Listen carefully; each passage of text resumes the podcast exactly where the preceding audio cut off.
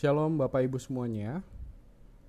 Masa social distancing yang sudah berjalan hampir dua bulan ini pastinya membuat kita semua kesulitan ya.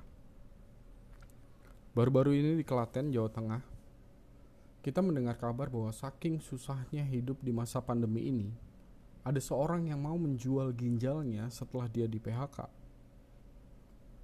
Entah sudah berapa banyak orang yang kehilangan pekerjaan akibat penghentian operasional kerja di masa pandemi ini. Dan kondisi ini pasti secara langsung mempengaruhi keadaan kita di rumah, secara perekonomian, secara psikologis, hingga akhirnya dalam tindakan nyata kita di tengah kehidupan sehari-hari yang pasti terdampak dari semua itu. Beberapa hari yang lalu dalam kebaktian minggu saya sudah menyinggung tentang betapa rentannya keributan di antara kita terjadi karena masa pandemi ini. Kita tidak hanya sedang berhadapan dengan virus corona yang siap menjangkit pada orang yang tidak waspada. Tetapi lebih dari itu, kita berhadapan dengan virus corona yang walaupun kita tidak terpapar oleh virus corona, tetapi tetap saja dampak virus itu terasa di saat kita di rumah saja seperti sekarang ini. Hari ini, saya mengajak kita untuk mendasarkan kehidupan kita dengan satu ayat dari firman Tuhan. Di Amsal dua puluh empat ayat sepuluh. Saya bacakan buat kita sekalian. Jika engkau tawar hati pada masa kesesakan, kecillah kekuatanmu.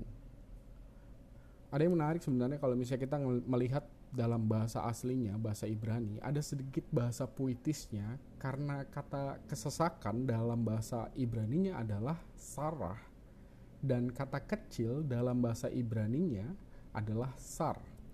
Jadi Sara untuk kesesakan dan Sar untuk kecil. Agak mirip tetapi berbeda. Nah, kondisi yang menyesakan di masa pandemi ini telah membuat hati kita pun bergumul. Tawar hati, tidak bersemangat, putus harapan, hilang keberanian, dan semua yang tidak enak ada di situ.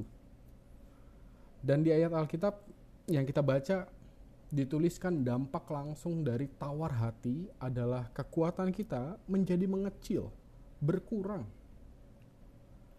Kita mungkin sudah berjuang sekuat tenaga untuk melawan penyebaran pandemi virus corona dengan mengikuti peraturan P S B B. Akan tapi, apakah kita juga sudah melawan sekuat tenaga kondisi hati yang tawar, sedangkan kondisi keseharian yang kita alami memang benar-benar menyesakan hati?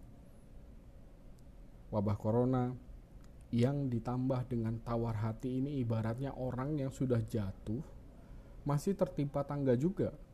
Dua kali sakitnya. Sudah gak bisa kemana-mana.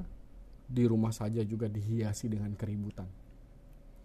Maka dari itu hari ini dan seterusnya, mari kita mencari cara dan menemukan cara agar kita dapat memperkuat hati kita di masa kesesakan seperti ini.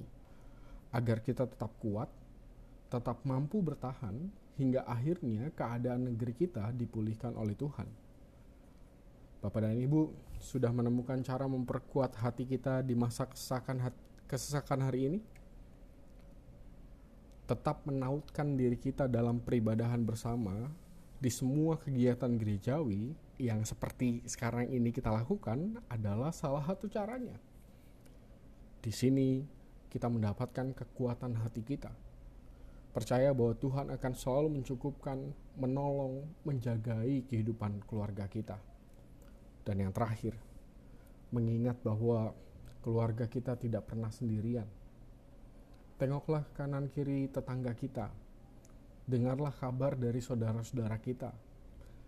Dan jadilah orang yang menguatkan hati mereka. Tolonglah mereka yang dalam kesusahan. Karena dari situ juga akan muncul sukacita kita. Karena kita, karena kita melihat bahwa Tuhan melakukan sesuatu yang baik bukan hanya bagi keluarga kita, tetapi juga melalui keluarga kita dengan segala keterbatasan kondisi rumah kita hari ini. Tuhan menguatkan selalu hati kita. Amin.